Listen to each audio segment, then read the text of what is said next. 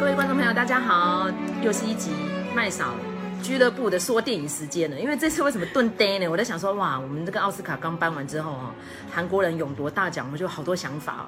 因为我跟卢卡基本上都看了蛮多韩国片，那我是个电影类的啦，那卢卡是连呃韩剧都看了很多，所以我们来分析一下为什么韩国的流行文化，从它的 K-pop 到它的呃。电视剧到他的电影，还有偶像养成，还有他们这些演技派的实力明星哦，他们怎么样一路上来到国际殿堂？哇，我们好多功课要学习哦。《寄生上流》它其实创了一个纪录，就是奥斯卡的外语片跟呃最佳影片是同一部片。对啊。但其实有一个更厉害的东西，叫做金棕榈奖。哦，对。韩国史上第一部拿到金棕榈奖。对对对对。那时候奉俊昊已经高兴的乐不可支了，天知道接下来半年他就是一连串的奖都是给他这样子。对，就是如果大家去那个网页上面找《寄生上流》的资料啊，他的维基百科，好，你就那个跳到那个得奖记录的那一边，然后他就会说。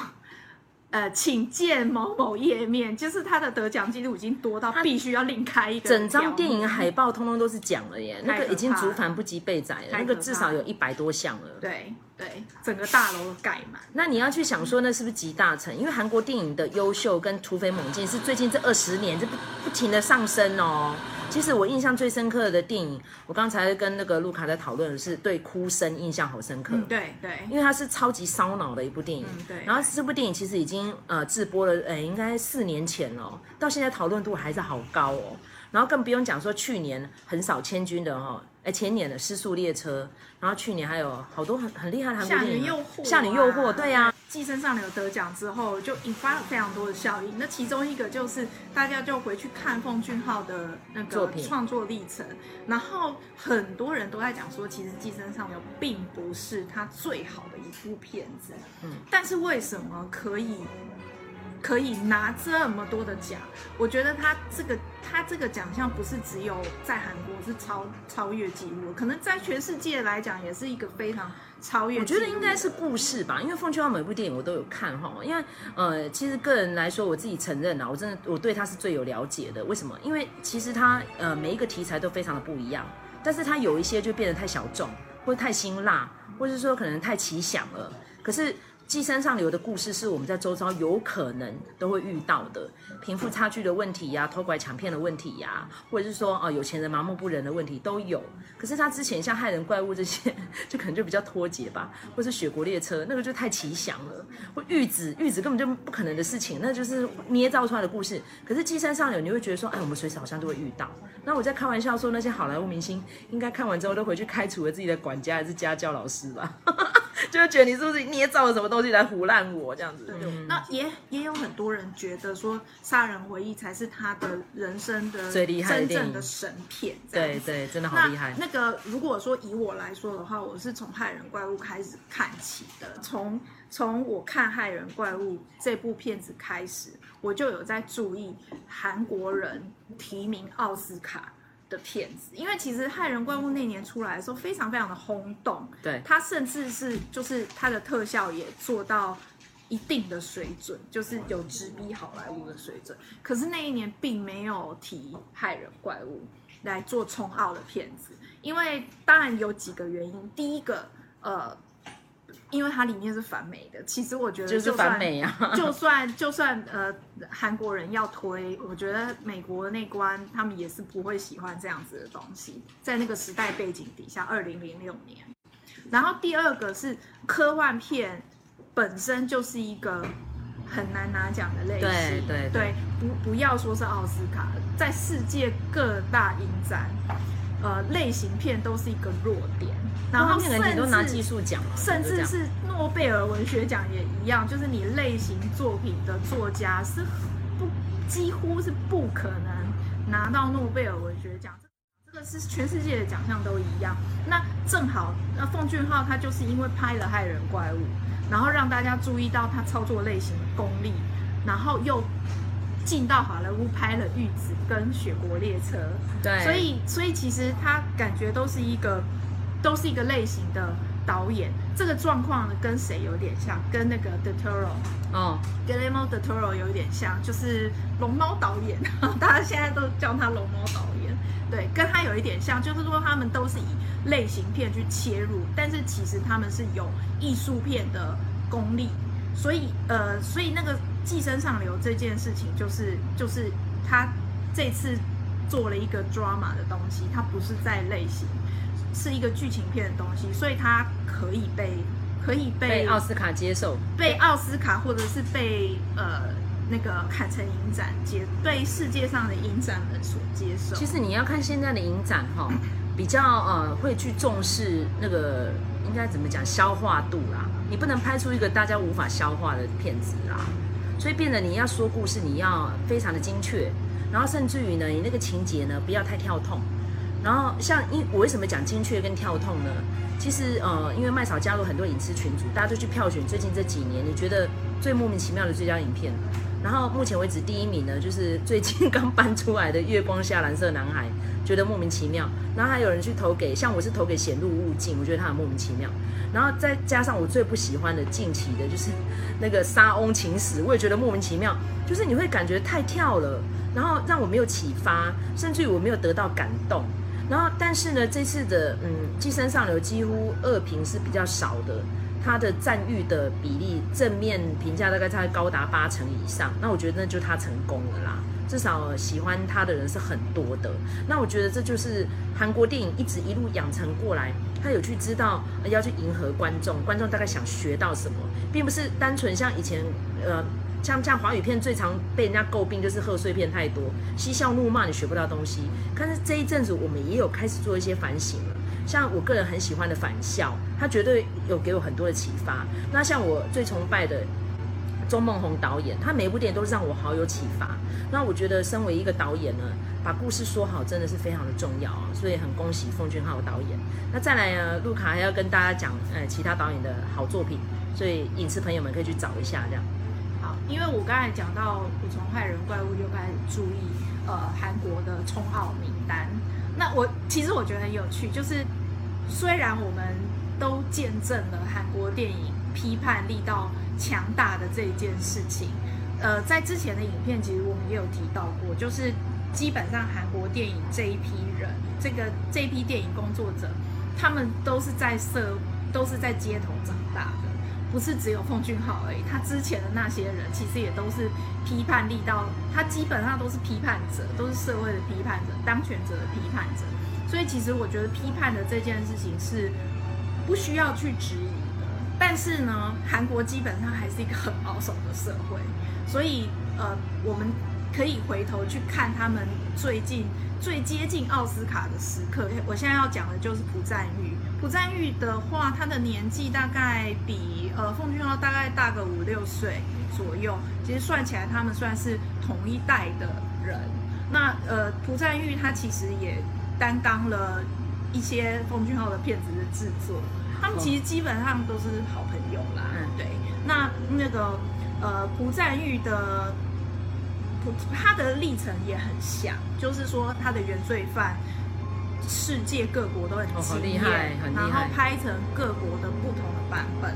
之后呢，他得以进入到好莱坞去拍一个纯粹的呃英语片，《预谋》就是英美合拍的片子。对，那呃合作的也都是好莱坞的明星，所以其实他们他的路数跟跟奉俊昊是很很像的。对，那那个我要讲他最接近奥斯卡的那一刻，就是《夏女的诱惑》。那《夏雨的诱惑》当年是拿到 BAFTA，呃，英国学院、英国艺术学院的最佳外语片。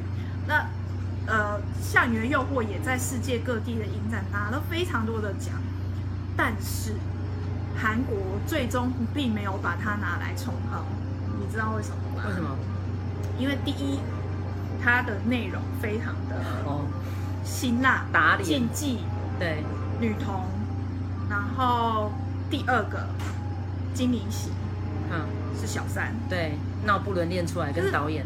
这些韩国的电影工作者虽然很有批判性，可是那是因为韩国基本上是一个非常非常保守的社会。所以他后来推哪一部片去冲奥？他后来啊，好像是密探哦，密探哦，对对。那比较中规中矩啊。对，所以也有宋康。所以其实其实其实韩国人他们韩国的政府是是这样子的，就是他们还是很保守的，他们社会还是很保守的，所以他不太可能去推这些比较比较争议性的的题材。你讲到这个，因为像你《诱惑》里面的情欲戏当然是很多啦，可是你也比较起来，像《寄生上流》就比较隐晦。大家都知道我在讲的是哪一幕嘛？那是我在猜说，天哪，他们不会活春宫在这家人面前上演，就没有就就带到为止。我觉得他是故意的，真的，他可能也知道说，如果真的要冲大奖，不能够搞得太闲湿。是，可是韩国电影是很闲湿的，没错。嗯，对。所以我觉得奉俊昊有注意到这一块，但是奉俊昊电影里面很少闲湿镜头啦。他他是他算是一个比较中规中矩的导演，他比较不会去。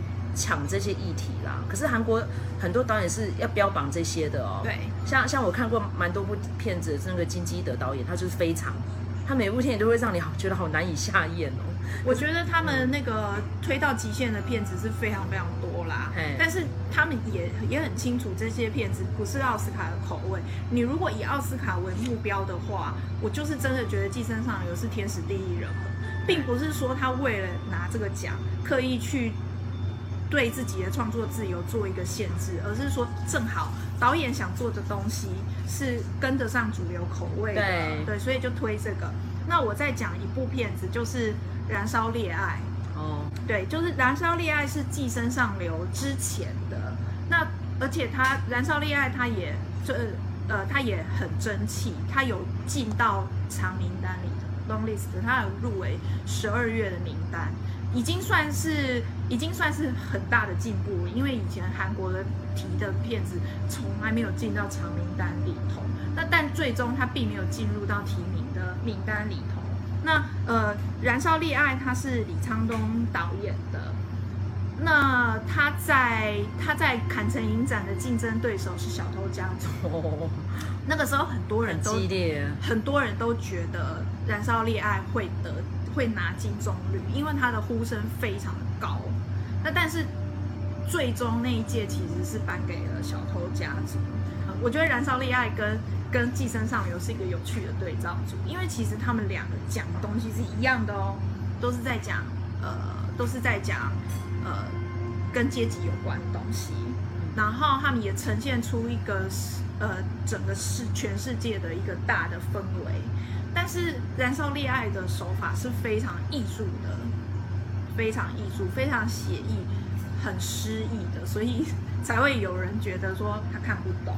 对啊，这种骗子其实要把故事说到大家可以消化。不是，我觉得，我觉得，我觉得不是这样子的。我要说的是，你如果想要获得主流的认同的话，你就是必须要用寄生上流那种方式来讲。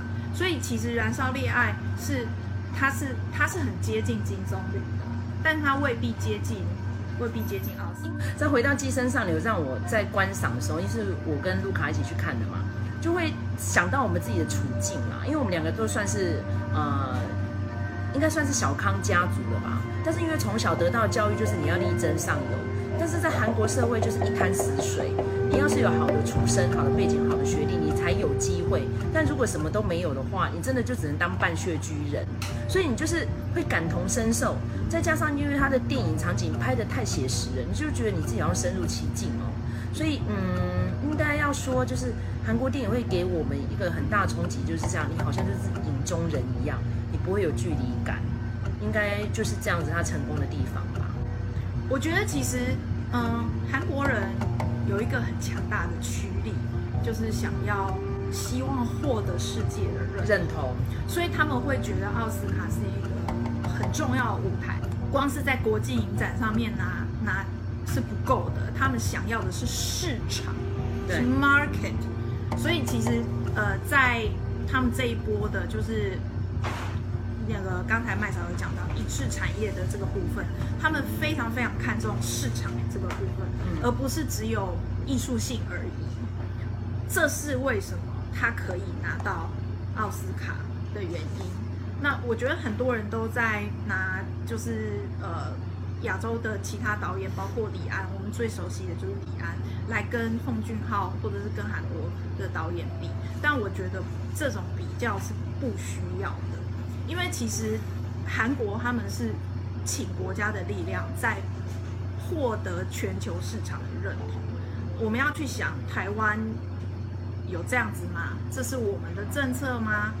我们有需要这样吗？那如果如果这个答案是不不确定的，或者是是否定的，那我觉得我们都不需要去拿李安来做，呃，来做来做对比，因为包括李安，包括杨德昌，包括侯孝贤，包括蔡明亮，他们都是以个人的身份，用自己的艺术成就来去呃称霸世界。那我觉得这个是我们绝对要给他们掌声跟荣耀的地方。那至于国家的部分，我觉得其实韩国的演艺圈占领全球市场的这件事情是他们的国家政策，所以我觉得那是一码归一。嗯，我应该讲说，除了国家政策之外，就是韩国人就是那种为了求胜不择手段的那种呃作为，其实是呃毁誉参半呐。你要看他一路上这二十多年来的发展，从他们那时候办的奥运，然后在世足赛他们那样的表现。然后再来 K-pop 这样席卷全球，你看一路过来看到韩国人的成功，但是你要想想看，他们曾经经历过那个金融风暴，也被拍成电影了分秒必争。我看完之后，我也查了好多功课，真的，他们当年其实是不需要举债的，可是他们要快速成功，要赶快解决这些连环岛的问题，就是非得举债跟 IMF 借钱不可。所以你要想想看，这样子的做法，如果今天换到别的国家，会选择这样吗？但是韩国人就选择这样，打肿脸充胖子呢？或者是说他们很有心计呢，非常的善用手段呢，这些都是韩国人的一贯作风。所以呃，当然是恭喜他们这部电影得了大奖，但是还是有非常多很优秀的导演、很优秀的作品，需要我们的影视朋友们再去发掘。哈、哦，刚刚已经列了几个片单了，我们会列在这边，然后希望大家呢可以去找一下片源来看这样子。然后接下来呢，哦，我们还要预告一下，还有另外两部我觉得非常优秀的电影哦，大家可以去看，就是那个理查朱威尔事件啊。因为那时候是亚特兰大奥运嘛，其实亚特兰大奥运也是被人诟病的，因为其实是准备不及的，然后再加上是财源有问题，所以那时候就跑出了这个恐怖攻击事件，然后就引发了很多媒体呀、啊、政治的阴谋啊什么点点点，是真人真事哦。所以这部电影大家可以去看。那再来还有一个就是那个这次代表法国哦有参赛的哦，是在巴黎巴黎悲惨世界，那个应该是讲什么？示威滥用暴力啦。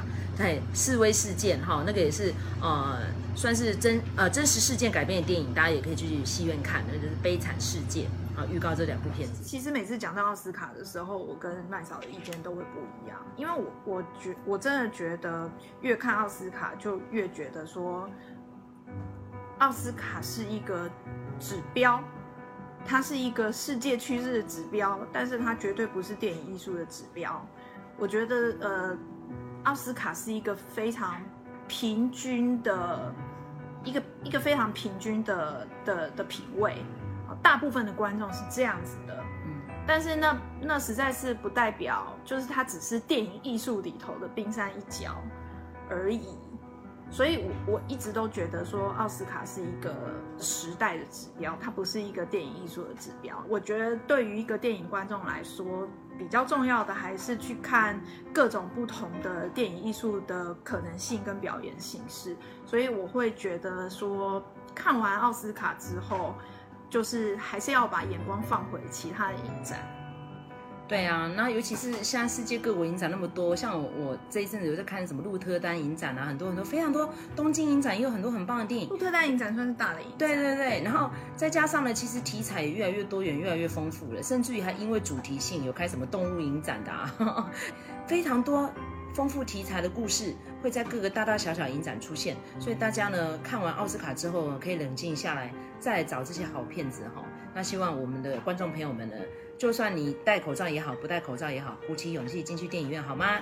好，我们要支持正版哦。好，OK，好，谢谢大家，好收看我们这期的节目，谢谢，拜拜。